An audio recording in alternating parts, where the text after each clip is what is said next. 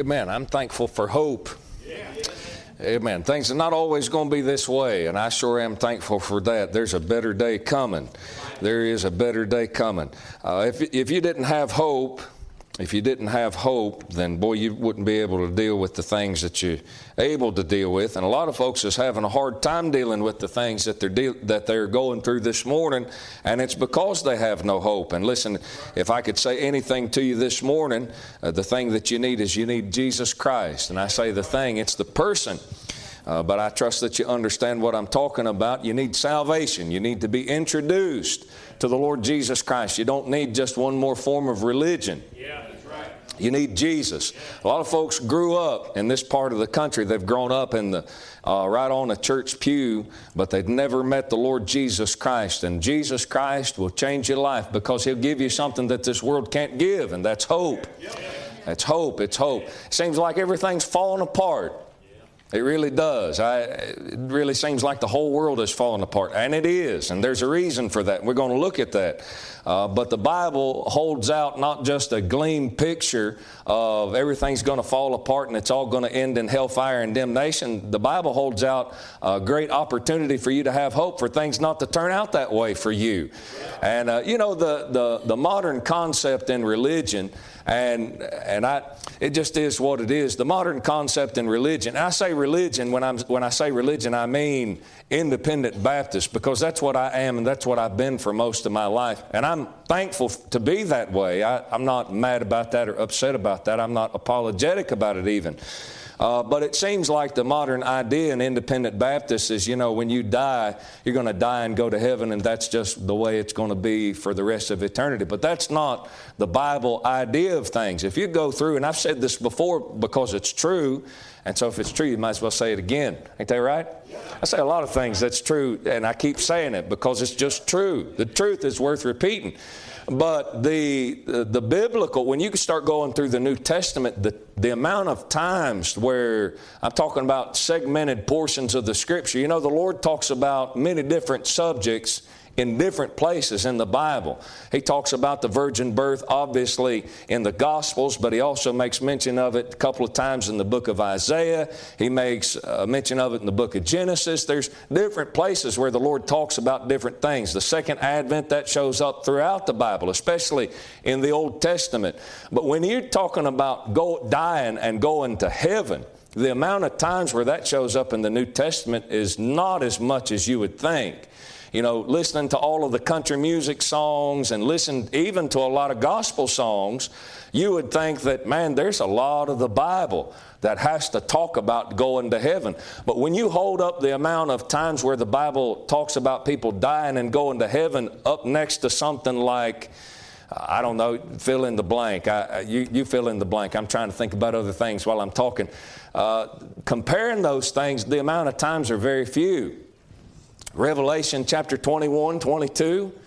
Uh, for, uh, 2 Corinthians chapter 5, I believe Paul talks about a little bit. He doesn't give any description of what heaven's going to look like, but he talks about when you die to be absent from the bodies, to be present with the Lord. That's not really heaven. He's really talking about the process of getting there, what it takes to get there. You got to die. Now we understand. I, I understand this is Sunday morning, so I'm trying not to take it for granted that everybody's a theologian.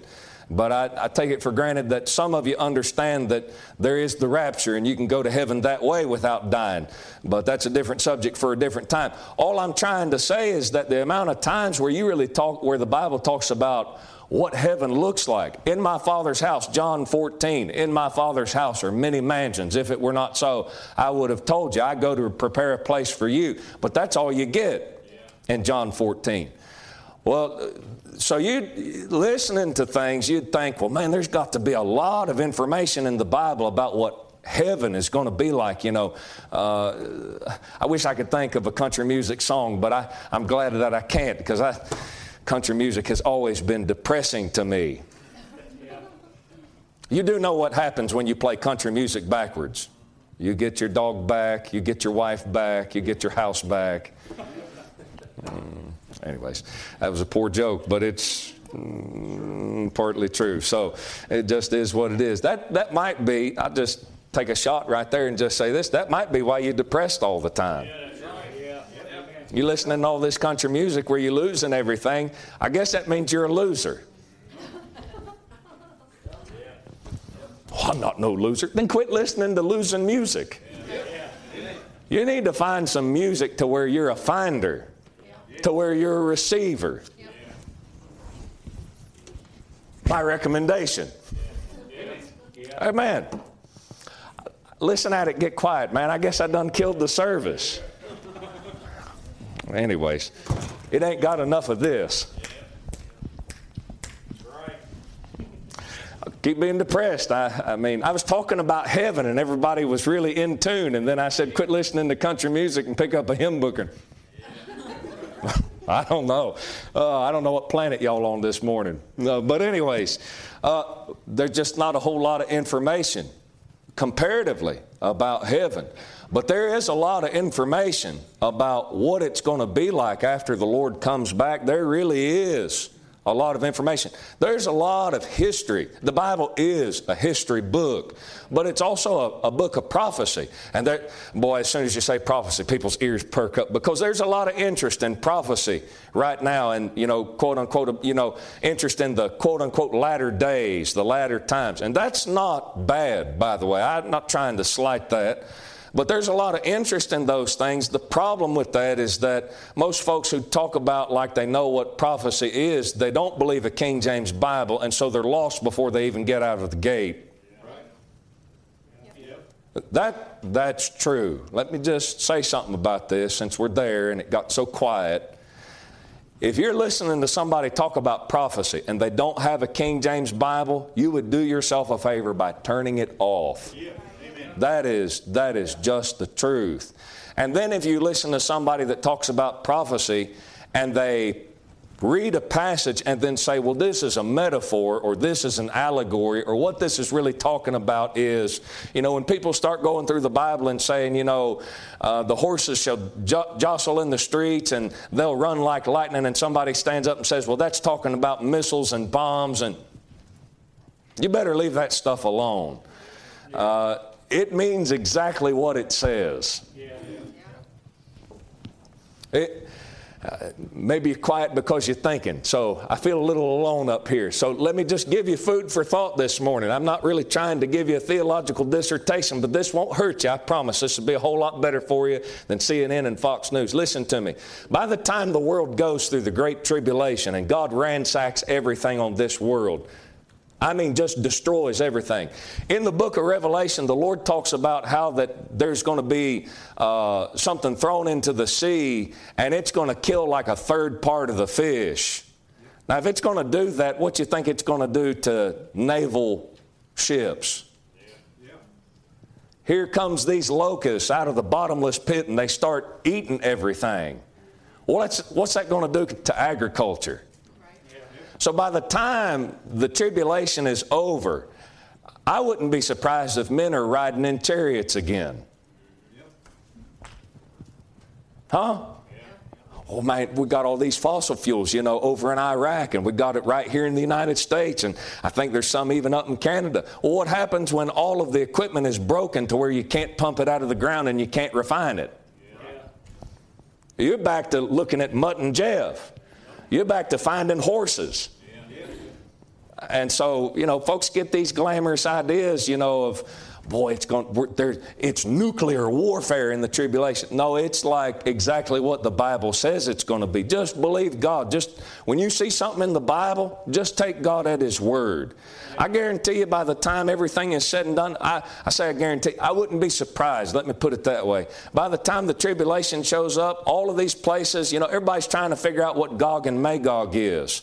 Listen, by the time the Lord shows up, things are going to be back to the way that they were when they were in Bible Bible times as far as the naming of places. Don't worry about that stuff, man. I'm not telling you not to be interested and not to learn. What I'm telling you is God knows what He's talking about. And God, when God wants to reveal those things, those things are going to come out in the open and it's going to be plain.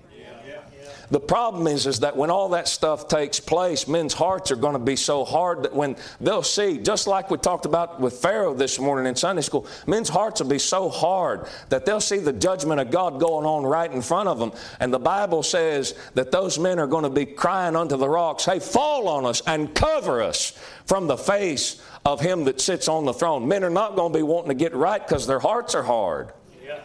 They're going to be wanting to get away from God. Have you ever stopped and thought about the fact that when the rich man went to hell in Luke chapter 16, hell's a real place? The rich man's a real man. You don't know his name because the Lord says, Depart from me, ye cursed, into everlasting torment. I never knew you. You don't know his name. So, Hell's a real place. That's not a parable that's just told. But have you ever thought about the fact that when the rich man went to hell, he didn't ask Father Abraham, come send Lazarus to get me out of this place? Why not? Because he'd rather be in hell than have to face, than have to be around God. He'd, have to, he'd rather be in hell as opposed to getting out. There's something about God that makes lost people uncomfortable. Yeah. Yes, sir. Yes, sir. Uh, why is it? Why is it that when folks die knowing Jesus Christ, they die with peace?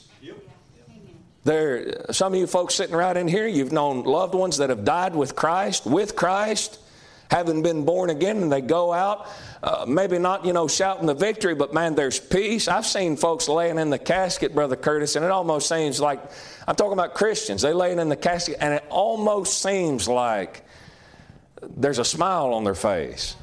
Weird. And then I've seen some folks laying in a casket to where it looks like they're grimacing, they're gnashing their teeth, they're weeping, they're wailing. Well, the funeral home did that. Man, there's only so much that a funeral home can do to a, to a corpse. I'm not trying to be graphic or disrespectful, but there's only so much that a, that a, that a funeral home can do. See, there, a man that dies without Christ, he don't want anything to do with God. And after he dies, that's not going to change anything. That's a fact. Listen, if, if there's something about God's people that makes you uncomfortable, that screams, that, that makes alarm bells go off in, in my soul. It makes alarm bells go off in the souls of the folks that are sitting here. Because when you get saved, there's something that God does in your heart that makes you fall in love with God's people. I've heard guys, I'll get to the message here in just a second, but I've heard guys talk about, well, I'm more comfortable in a prison than I am in church. That, I'm talking about preachers. That's weird. That's weird. That's strange. I'm more comfortable, you know, preaching to lost folks on the street than I am preaching behind the pulpit. That is weird. This is the people where you ought to be the most comfortable around. Not the folks that are out on the street cussing you because, you know, you're telling them about Jesus Christ. Uh, listen, I realize there might be somebody in here this morning that's either backslid or lost and on their way to hell, but uh, as a general rule, the folks that are in here, they're trying to get something from the Lord. I mean, folks don't show up to church because, well, some folks do show up to church because they feel like they've been made. The little wife came and got them by the ear and said, It's time to go to church. And good for your wife. At least you got some character. But uh, folks come to church because they're looking for something from God. I mean, folks do come because they're religious and, you know, false sense of piety. I understand all those things. But man, this ought to be a place where you're very comfortable. And if you're not, man, something, you ought to examine that. Uh, Peter said, I believe it was Peter, might have been Paul in 2 Corinthians 13. He said, Examine yourselves. It was Paul in 2 Corinthians 13. He said, Examine yourselves, see whether you be in the faith. That's something that you need to take some inventory on this morning. Uh, but I said all of that to say I got a little sidetracked there, and that came down from the heavens. It's not something that didn't need to be said. But I will say this this morning: when you're looking through the New Testament, there's not a whole lot of information given about heaven per se. Comparatively, there is information, but comparatively, it's not, and I, I, said something a little bit wrong earlier, just now thinking about it. Revelation 20 and 21, or 21 and 22 is not heaven, that's New Jerusalem. That's a city that comes down from God out of heaven, so that's kind of out even there. The information you get about heaven is very small, but there's a lot of information about what thing, what's going to take place in the future. When you die, listen, if you're born again this morning, if you when you die or when the rapture takes place, you're not staying in heaven forever. There is something called the, the millennial reign of Christ to where the Lord Jesus Christ is the same way that He came the first time. He came literally, physically, in a man's body, a Jewish body to be exact. We're not anti Semitists around here. We, that, that would be a contradiction of Christianity. Oh, but the Jews are so wicked. So are you. I mean, what do you, what do you want? Uh, doesn't justify you or them. Uh, but I mean, you, that's just foolishness. But when the Lord comes, when, when the Lord came the first time, He came literally, physically, in a real body. But when He came the first time, He came and He died for the sins of the whole world. When He comes back the second time, He's not coming to pay for anybody's sins.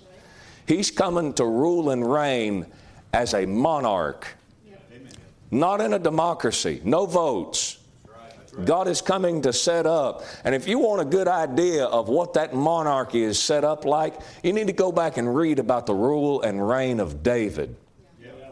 David was a king that sat in Jerusalem. And David tried to take all of the land. He, the Bible says in one place, he, he went up to the Euphrates River. He went up to recover his border at the Euphrates. God promised Abraham, he said, from the Nile all the way up to the Euphrates, he said, I've given that land to those Jews. Well, when David sat on the throne, David took that as though that was a promise from God, and he did his best to get all of that land. And God pretty near well gave all of it to him. There's a couple places he didn't get that God had promised all to him, but he got much of it as he could. When the Lord Jesus Christ comes back, he's going to get it all for those Jews. But he's not just going to sit and rule and reign over the Jews in Jerusalem. He's going to rule and reign over the whole world. Hold your place right here in Daniel chapter 2 and look with me in Psalms. This might turn into a, a couple of sermons, uh, maybe two sermons. I, am going to do my best not to. Uh, but Psalm chapter 2, Psalm chapter 2, and look in verse 1. Psalm chapter 2, very quickly, look with me. Psalm chapter 2, and look in verse 1. The Bible says, Psalm chapter 2, verse 1, I still hear some pages turning, try to give you a second to get there. Why do the heathen rage and the people imagine a vain thing? Verse 2 The kings of the earth set themselves, and the rulers take counsel together against the Lord and against his anointed, saying, Let us break their bands asunder and cast away their cords from us. He that sitteth in the heavens shall laugh, the Lord shall have them in derision. Then shall he speak unto them in his wrath and vex them in his sword to pleasure. Now, if you stopped right there in verse 5, you would think that the, the image that you get in your mind is that here's these kings on earth and they're saying, uh, uh, let us cast their bands asunder and uh, let us break their bands asunder and cast away their cords from us. They're talking about somebody sitting in heaven. But look at, look at verse 6. Yet have I set my king upon my holy hill of Zion. You say, well, maybe he's talking about David. Maybe this is history. When has Zion ever been referred to as a holy hill? When, when kings have been sitting there. I read in my Bible yesterday and it kind of floored me like it never has floored me before. You remember Solomon prayed for wisdom? He prays that prayer, and God says, I'm going to give you wisdom. And He said, I'm also going to give you things that you didn't ask for wealth, riches, fame, so forth and so on. And you know what happens right after he gets what God, what God told him he was going to give him? Two harlots come in. What are harlots doing in Jerusalem? Man, this is supposed to be God's city, ruled and reigned over by the law of God. But there they were, Hey, I, we both have these children, and she overlaid her child in the night, and now she's stealing my child, saying it's hers. You know, hey, we, I need you to help us figure out who, whose child this really is. You know the story Solomon said, divide the child in half, take the child and cut him in two. And the mother whose child it really was, oh no, don't do that, just give it to her. And Solomon said, there's the mother. Yeah. Yeah. That's wisdom. But see, the thing that floored me was there's two harlots in this kingdom. This is supposed to be right. So when he says, Yet I've set my king on my holy hill of Zion, he's not talking about Zion is Jerusalem. But he's not talking about something in the past. Look at what he says, verse 7 I will declare the decree the Lord has said unto me, Thou art my son, this day have I begotten thee. Ask of me, and I shall give thee the heathen for thine inheritance, and the uttermost parts of the, of the earth for thy possession. Thou shalt break them with a rod of iron. That's Revelation 19. The Lord comes back on a white horse. There are animals in heaven, just not Charlie. Some of y'all don't know what I'm talking about. All dogs go to heaven. The Bible says all he says dogs are without in the book of Revelation. So I don't think you're going to find Charlie up there. I like dogs, but dogs are without. But there's horses up there. The Lord comes back riding one, and all the armies which were with him in heaven come on them. There's a lot of horses up. Heaven must be a big place. Must be a really big place. Uh, a lot of sp- a lot of room to expand, but that's Revelation 19. The Bible says he rules over the nations with a rod of iron. That's Revelation 19. Well, that's Psalm 2, verse 9. Thou shalt break them with a rod of iron. Thou shalt dash them in pieces like a potter's vessel. Be wise that now, therefore, O ye kings, be instructed, ye judges of the earth. Serve the Lord with fear and rejoice with trembling. Kiss the Son, lest he be angry, and ye perish from the way when his wrath is kindled but a little. Blessed are all they that put their trust in him. You know what a great sign of obeisance is? When people come to somebody that they're trying to pay obeisance to, they get down and they grab their hand. I'm not doing it to anybody in here. I didn't want to make you feel awkward. I didn't want to feel awkward. Grab their hand and they. Yeah. That's what they do to the Pope. I'd have a hard time doing that to a fellow who's dressed like Mama and calls himself Papa. It's weird. But you know what another sign of obeisance is? It's getting down and kissing his feet kiss the Son lest they be angry. You know what the kings of the earth are going to do when the Lord comes back? They're going to get down right in front of him and kiss his feet. You ever notice in the book of Revelation, Revelation chapter 1, when John starts describing him, he says his feet is like brass as though it burned in a furnace. Where's his shoes? He ain't wearing no shoes. The Lord in, the res- in his resurrected body, man, he comes and he shows up to those disciples and the bible says i believe it's in the book of matthew when he comes and shows up they come and they the bible says they held him by his feet. Boy that's the right place to be. That's the right place to be to a king. Just come down and just grab him by the feet that's the right place that's the right place it might be why some of you can't shout this morning you're at the wrong spot. You're sitting down here with Jesus as though he's your buddy. And the right place to deal with a resurrected Lord is down at his feet, holding him. Hey, don't go very far from me, Lord. Yes, sir. That's what they do. But them kings of the earth, when he comes back, they're not going to be dictating nothing to him. He's going to be dictating to them. Yes, sir. You say, what is that? That's called the millennial reign of the Lord Jesus Christ. We call it that because whew, I'm a little bit out of breath. I moved too fast.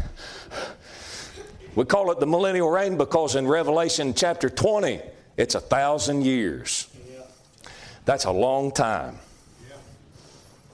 Three score and ten is what you get. That's an average man's life according to the book of Psalms. If he's strong, four score. A lot of people live past that. They they really strong folks, I guess, apparently. A thousand years? The Bible says in the millennial reign, a babe will die at a hundred years old. A man that makes it to a hundred years old, they're going to look at him and say, That's a baby. That's a long time. I'm a hundred years old. Oh, you ain't even got started yet. Methuselah died at 969 years old. That's all before the flood. After the flood, it's like God flipped a switch and it's 120 years. God cuts that thing right down. Abraham died, I think, 175 years old. When the Lord comes back in the millennial reign, man, things are going to be different on this, on this earth. It's going to be different. Right now, listen to me, and I'm a little bit ahead of myself. I want to go through these things and show you some things if I can. But right now, it's preachers coming to you on the street and saying, Jesus Christ died for your sins. Will you believe Him? Will you trust His name? In that day, no preacher's going to come to you on the street and say, Jesus Christ died for your sins. The Bible says in the book of Zechariah, if a man prophesies in the millennial reign, he's to be stoned to death by his parents, he's to be killed. Why? Because the king is sitting in Jerusalem. There's no need for preaching no more. Some of y'all be the happiest folks ever.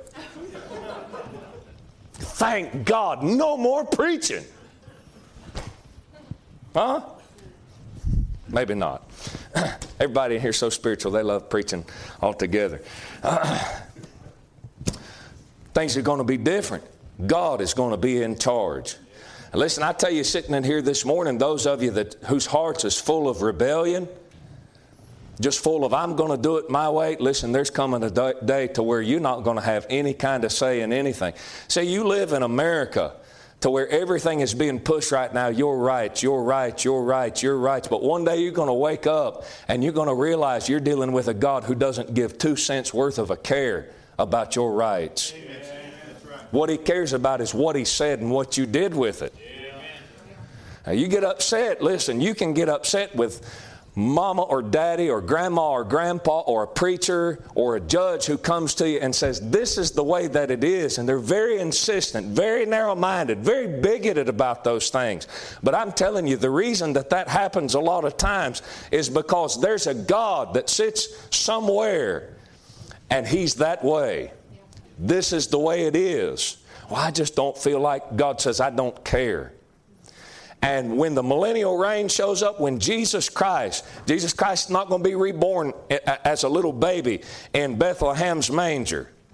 When Jesus Christ comes back, the form of his coming is going to be totally different than Luke chapter 1 and chapter 3 and Matthew chapter 1. It's going to be totally different.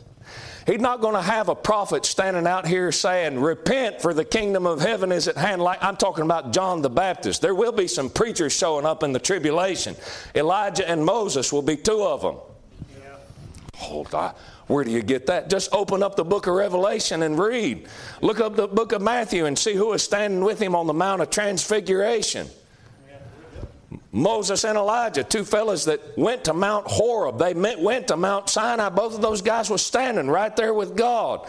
Oh, there, there's all kinds of stuff to be said. All I'm saying is it's going to be a whole lot different when He comes the second time as opposed to when He came the first time. The first time people was reaching up there and grabbing a hold of His beard and pulling stuff out, pulling His beard out by the handfuls. This time when He comes, nobody going to be grabbing Him by the beard. They're going to be down at His feet kissing Him. Yes, sir. It's going to be totally different, my friend. No votes in Congress about the way that you want things to be run. This is the way things are going to be run. And it's going to be martial law. It's not going to be, well, we just need to sit down and figure out how you feel about things and let's just work it through this psychologically. The Lord's going to look at you and say, it's this way, or I got a lake of fire waiting for you. Amen. Yeah. It'll be do or die. I didn't mean to take your Bible from you. I'm not a thief, I promise. Right now, you do something wrong, and the little policeman come up and say, "Here's your little ticket," or you know, "I got to put you in cuffs and get in the back of the uh, police car. We'll take you down to the police station." And the judge says, "Naughty, naughty," and then they cut you loose, and you just go live like hell. It's going to be different. It's going to be different. That day, the Lord says it's going to be this way, or hey, Let's come and talk. Yes, sir. Yes, sir. Look with me in Daniel chapter 2. Uh, uh Daniel chapter 2, really, you're going to look at Daniel chapter 2 if you've never read it before, which I know everybody that's been here in this church for any length of time, you've read, been through Daniel chapter 2. But after everything that's been said this morning, you're thinking, what in God's name does Daniel chapter 2 have to do with this? But it has everything to do with this. This morning, I'm going to try and preach to you, having spent much time on my introduction. I'm going to try to preach to you this morning about the New World Order. The New World Order. Back in the 90s, go to Daniel chapter 2. Back in the 90s, when I was a real young guy, I'm a young guy right now, but when I was a real young guy, I heard a whole lot of talk about the New World Order. And the Antichrist is going to come, who is really, according to the Bible, he's called the man of sin. And he's going to come and he's going to set up a new world order. But Daniel chapter 2 does away with all of that notion. You say, what do you mean it does away with all that notion? Well, when the man of sin shows up and he tries to get all the nations together in the tribulation, there's nothing new about it. There's nothing new about it. You say, well, what do you mean by that? Okay, let me explain. Daniel chapter 2, Nebuchadnezzar has a dream. You better watch out for these guys that have dreams. I don't like to talk about my dreams, they're weird. So I just, I do my best to forget them. When my wife wants to tell me about dreams, usually has something to do with me dying or getting run over by a train or something. Bible says a, a, dream cometh through a multitude of business. If that's what she's dreaming about, I wonder what she's been thinking about. I don't have no life insurance policy, so I'm not sure why she'd be interested in getting with me. Uh, getting rid of me. Did I say getting with me? Lord have mercy. Help me not to say something extremely foolish. Oh, but here's this fella he has this dream and he has this dream of this image. And this image is it's a big tall image and it's got gold at the head it's got silver at the chest and the arms it's got brass at the torso and the thighs the legs and then it's got feet that are made oh then it's got lower legs of iron and then it's got a little bit lower it's made out of iron and clay mixed and the idea with the image is that as the image goes on from gold down to the iron and clay mixed, as it goes down, it gets less and less in value. It does, it's not improving. Well, when you take the scriptures and you begin to look at these things, Daniel even gives the interpretation and he says, he says, Nebuchadnezzar, you're this head of gold. He says, Thou art this head of gold. I'm trying to abbreviate this because I've already spent a lot of time in an introduction, but go home and read Daniel chapter 2 today if you haven't read it in a long time. Go back and read Daniel chapter 2. Daniel looks at Nebuchadnezzar. He says, Thou art this head of gold. And he says, After thee, he said, There's going to come along another kingdom that's inferior to you. And he said, after that kingdom, there's going to come along another kingdom that's inferior to that second kingdom. And he said, another one will come along it'll be inferior until you get down to this the feet of this image, the feet and the ten toes, and he said these ten toes are going to be ten kings. And he said, he said that he said those ten kings, he said that kingdom is going to be mixed. It's all mixed up. And he said the reason that it's iron and clay mixed is because he said that kingdom is going to be partly strong and partly broken. Now, listen, I can tell you right now from a prophetical standpoint, we're not yet in those 10 toes. But boy, we sure qualify to be there. Yeah. We sure do. Listen, the strongest government that you've ever seen in your life. And I know we Americans are not you're not going to like this, but it's a fact. The strongest government you've ever that you've ever seen that's ever been in existence is not a democracy. Amen. That's the weakest. I like this is not a democracy by the way. Amen. This is a constitutional republic. But anyways, uh, everybody talking about Americans being a democracy. It's not a democracy. You know what's wrong with a democracy? It's the majority rules. And listen, you, well, what's wrong with that? What's wrong with that is that the majority is always wrong. Always. What proof do you have for that? History. It's, it's a fact, man.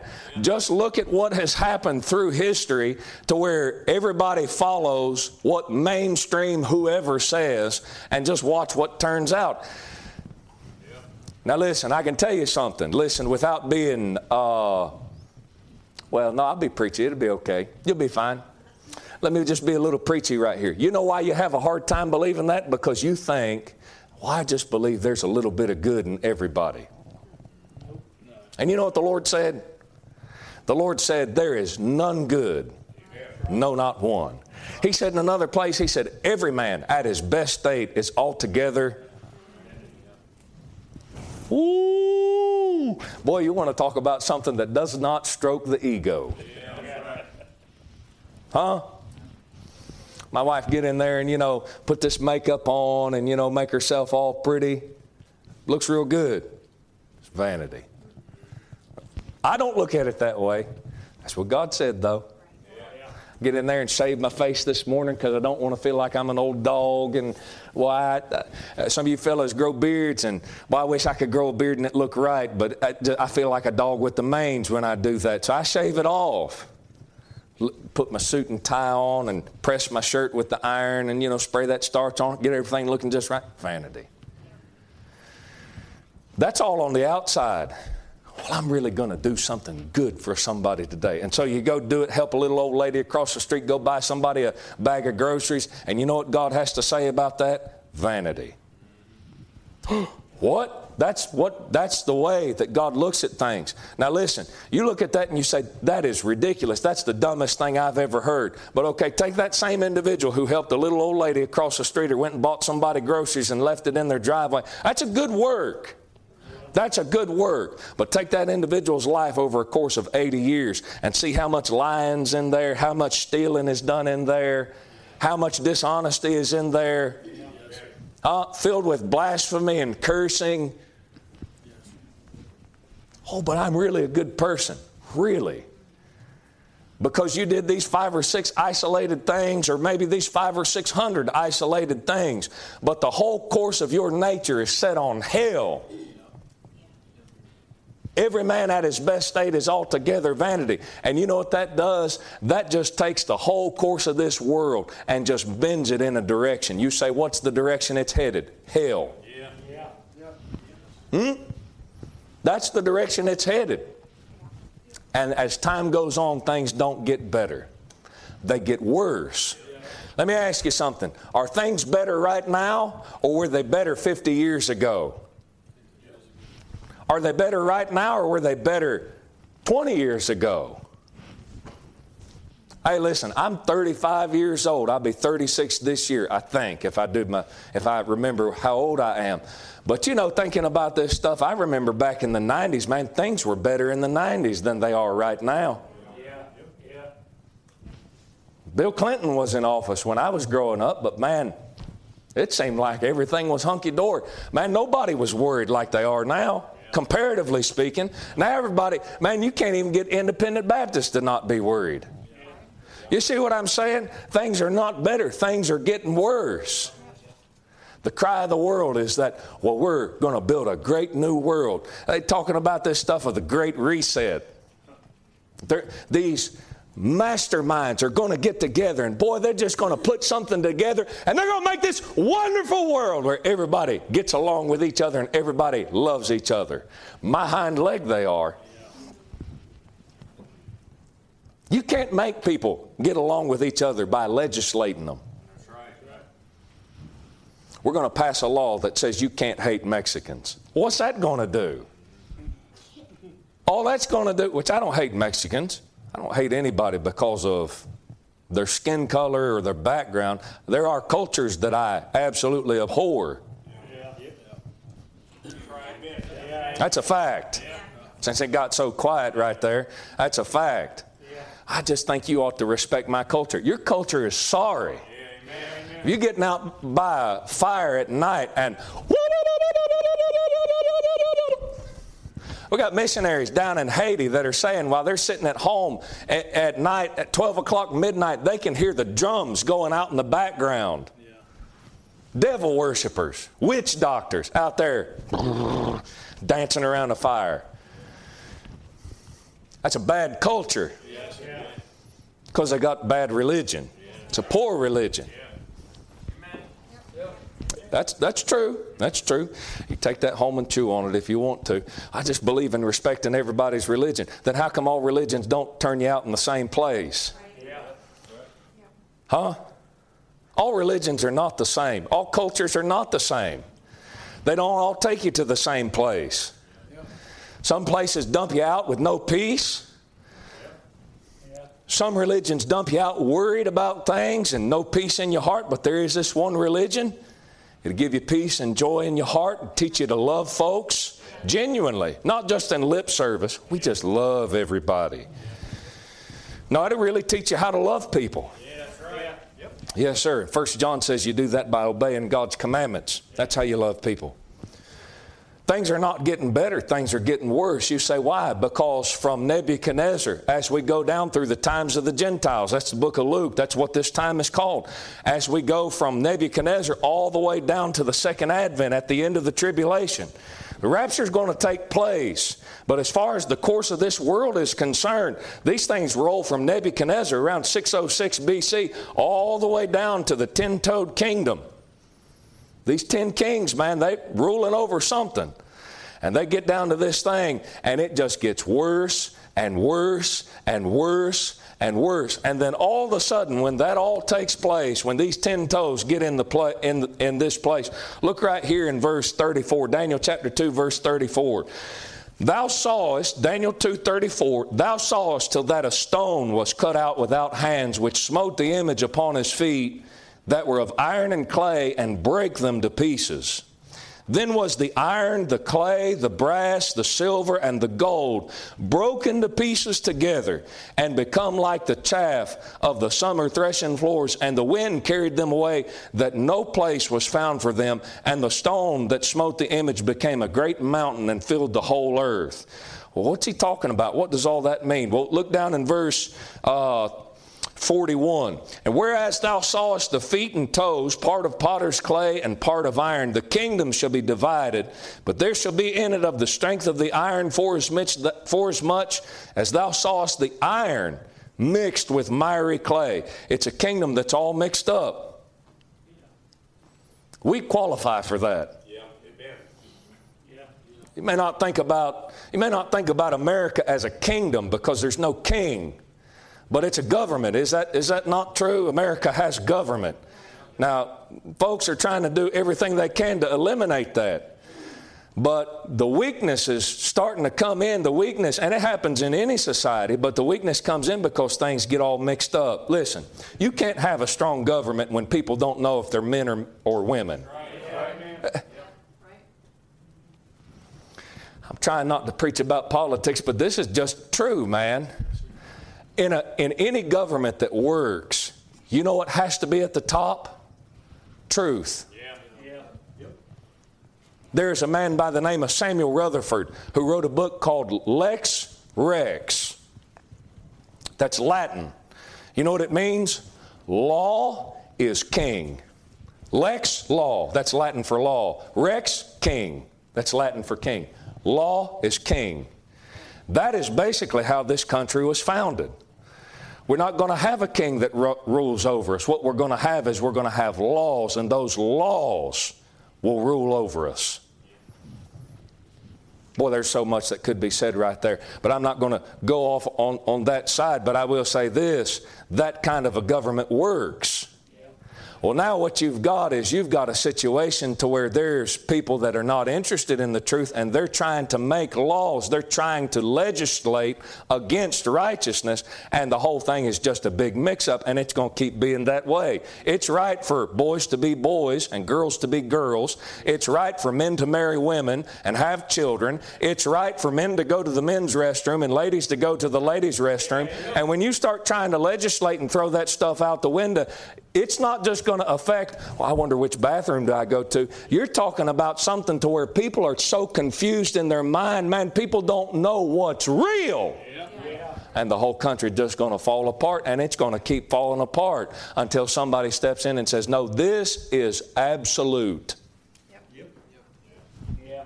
This is the way that it is. Well, I just feel like your feelings are stupid. Yep, right. They stink. Yeah. There's a lot of times I've opened my Bible and I've read something and I thought, I don't feel like it's that way.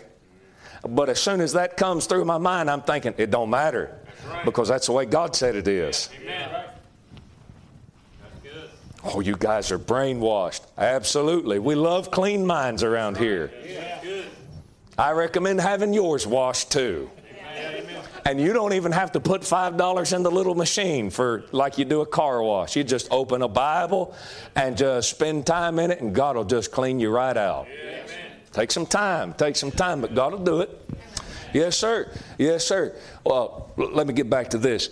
And the, as the toes were part of iron and part of clay, verse 42, so the kingdom shall be partly strong partly broken. And whereas thou sawest iron mixed with miry clay, they shall mingle themselves with the seed of men, but they shall not cleave one to another, even as iron is not mixed with clay.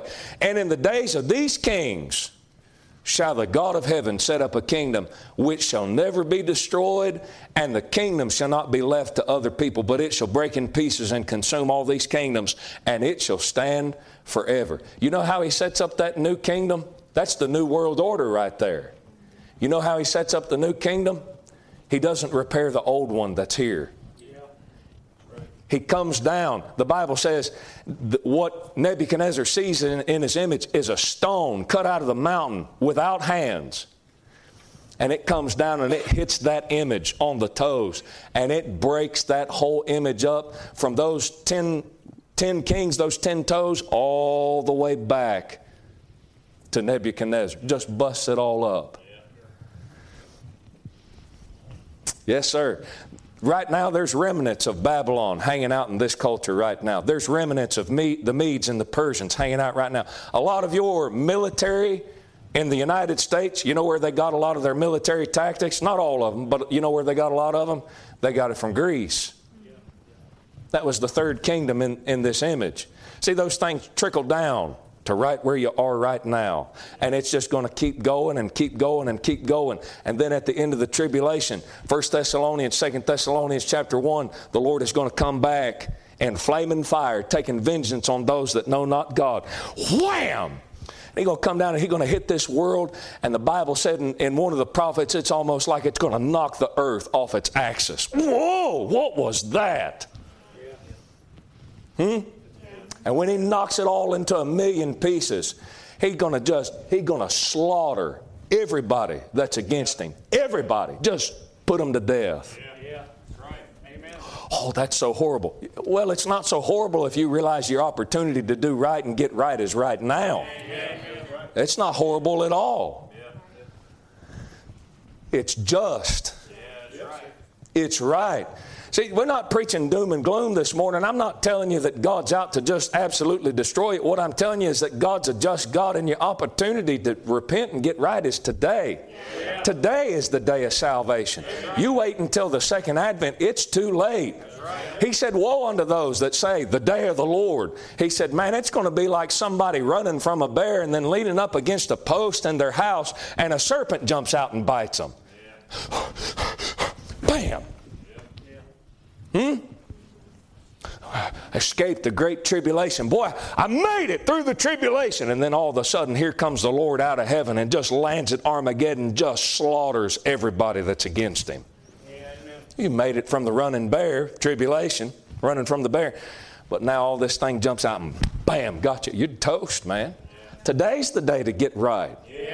Today, behold, today, now is the appointed time. Today's the day of salvation. Oh, you're trying to pressure me into getting saved. Yeah. Yeah, man. I wouldn't want my worst enemy to die and go to hell. I wouldn't want my worst enemy to be on the wrong side when the Lord comes back. Yes, sir. How's the Lord set up the new world order? He totally removes the old one. Listen, it's a day of great terror if you're not saved. It's a day of great terror. But listen, I really want to talk to you folks that are saved. It's a great hope. Yeah, yeah that's right. It's a great comfort. Yep. Yeah. Right now, listen, right now, we are the minority. You know what Paul said in 2 Corinthians? He said, We're the offscouring of the world. You know what the offscouring is? Y'all got cast iron skillets? If you don't have cast iron, you ain't right with God. That's in the Bible somewhere. I'll have to find the verse, but I'm sure it's in there. Uh, the off scouring is when you cook with that cast iron and you get nasty stuff kind of baked on there. Uh, cast iron, it can take some nasty stuff because there's supposed to be, I think, what they call a patina that sounds really smart. Makes me feel really good about myself. No, I'm just kidding. But there's supposed to be that little layer, that black stuff. But there's some stuff you got to get off. So you take a little uh, stiff bristled brush or maybe one of those chainmail things and you take it in there and you just go like that. You don't use soap. You don't use soap. You don't use soap on cast iron. You don't use soap on cast iron. Thank you. Nobody else is with me. My deacon's with me. But, anyways, he's the one that told me that. you take that stuff, you take that chainmail, and you run that thing in that cast iron, and there's all this food stuff that comes out. That's the stuff you don't want. That's the off scouring. Paul says right now we're the off scouring of this world these narrow minded Christians coming around and saying homosexuality ain't right. Well, we just ought to be able to do whatever we want to do. Well, you can, but God's not going to bless it, and it's going to destroy everything around you.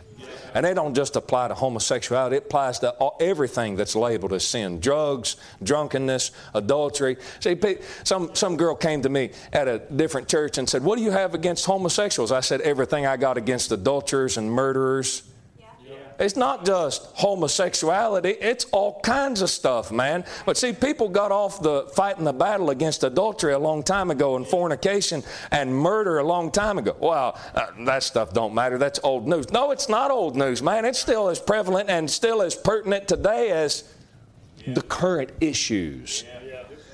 But all these Christians standing around being the salt of the earth, they're the offscouring of the world. And listen to me, there's going to come a day to where Jesus Christ Himself, the chief, what they would consider to be the offscouring of this world, they hated Him so much, they killed Him. Well, that was back then. Hey, man, it's still going on right now. You talk about Jesus, and folks says, "Oh yeah, I love Jesus," and then you talk about the Jesus that has expectations out of their life. Oh, you're just a narrow minded bigot. No, that's the Jesus you said you love. Yeah. That's the Jesus you said saved your soul. Yeah. It's not that they hate you and I, they do. But what they hate is they hate God and they hate Jesus Christ. They hated the apostles. You know why they persecuted the, the apostles and prophets? Because they hated that Old Testament God and they hated the New Testament Jesus Christ. They're the same people. And you know what they're going to do? They're going to hate you just the same. If you get on God's side, listen, if you get on God's side, if you get on the side of the Lord Jesus Christ, you're not going to be buddies with those people. It's not going, well, oh, Brother Nathan, don't you just believe we ought to love everybody? I believe that God commended His love toward us and that while we were yet sinners, Christ died for us. That's where the love is. See, when most folks say love, what they're thinking is, what they're thinking is, well, we just ought to accept everything. And you know, if you had a good mama and daddy, love and acceptance are not the same thing. My mom and daddy loved me, but they did not approve or accept everything that I ever did. Because they loved me, they told me that was wrong. And you fixing to get your hide tanned. Well, now that's child abuse. It's only child abuse if you're morally nuts. Yeah. That's right. I'm not talking about beating a kid with a water hose or with a hanger. But the Bible does say in the book of Proverbs, beat him with the rod and you'll save his soul from hell. So you take it how you want to. yeah that's right What's going on is this world's filled with a bunch of rebels and they're sitting right in independent Baptist churches. And they never had a preacher to look at them and say, What your problem is, is you full of hell and you never submitted to your mom and daddy's raising. Yeah. And now your life is falling apart and you're looking around blaming it on your mom and daddy when your mom and daddy was the folks that tried to help you, stupid. Yeah, that's right. Yep. Instead, a preacher would pull them up next to you and say, Oh, you're going to be all right. Everything's going to be all right. But the thing is, that don't give peace in people's hearts. And listen, there's coming a day to where God, Jesus Christ, is going to come back and He's going to make peace in this world. And you know how He's going to do it? By armed warfare. And it's not going to be a war on terror drawn out for 15 or 20 years. It's going to be done in one battle. One battle. I would say in less than maybe 30 minutes, maybe an hour. I don't know. The path that he has to march, we'll look at that at some point, but the path that he has to march is a long march. And the Bible says when he's walking through, in front of him it looks like the Garden of Eden, and behind him it looks like ashes. Yeah. He's blazing a path. Yeah. He's going to make it right, yeah, right, because he is right. And you know what the effect of that's going to be? It's going to be a time of peace and blessing like this world has never known. You know what people are trying to do? You know what this great reset is all about? Brother Nathan, there ain't no great reset. The great reset's been going on for a long time. Yeah. Hey, listen, it's been going on since Nebuchadnezzar. Yeah. You know what people are trying to do? They're trying to get back into the Garden of Eden yeah. without God. We want paradise. We just don't want it God's way. And you ain't getting to a place of peace in this world. This world is never going to know peace. It's never going to know prosperity until it gets down on its knees before the King of Kings and the Lord of Lords and says, You're right. But it'll come. It's coming. Right now, you're the offscouring of the world. You know what my admonition to you is this morning? Just keep being the offscouring of the world. There'll come a day to where the Bible says, God said, Vengeance is mine. I will repay, saith the Lord. God will handle it. That's why God in the church age didn't tell us to pick up machetes and machine guns and go force people to be Christians and force people to do things our way, because it's not our way to begin with, it's God's way. What God told you to do was just get out and preach. I'm not a preacher. Preaching is a proclamation. Get out and talk about it. Hey, this is the way. Walk ye in it. Well, they don't believe. Let them not believe, man. Keep going back. Go back tomorrow and talk to them again. Well, they told me to leave them alone. Give them a week and go back and talk to them again. Well, I'm going to get fired. Give them a month and go back and talk to them again. And just keep at it. Keep staying faithful to you, God, and let the chips fall where they may. There's going to come a day where God will get it all ironed out. Don't worry. Don't worry about ironing all that stuff out today. God's going to handle it. God's going to handle it. Everything that you know right now, all the corruption in the White House, all the corruption in the Capitol, it's all going to get taken care of. It ain't going to get taken care of until Jesus comes back. But when He comes, it's going to be handled. And it'll be handled a lot better than you standing out in front of the White House and picketing for your rights. Hmm? That ain't going to work. Just keep praying, keep studying, keep witnessing, stay faithful until death. God will handle it. God will handle it. Lord, thank you, God, for your goodness this morning. God, Lord, thank you, Lord, for allowing us, God, Lord, to be your servants. And Lord, God, truly, Lord, you did a great work for us, God, at Calvary. Lord, thank you, God, for dying on the cross and making all these things possible for us. And God, we're unworthy people. God, not, not the least deserving of your mercies, not the least deserving to be identified by your name. But God, Lord, you sent your Son, God, to pay for our sins. Lord, help us to stay faithful to you. God, help us to do the right thing. God, help us, Lord, to, uh, Lord, like it says in the book of Luke, in patience possess ye your souls. Help us to do the right thing.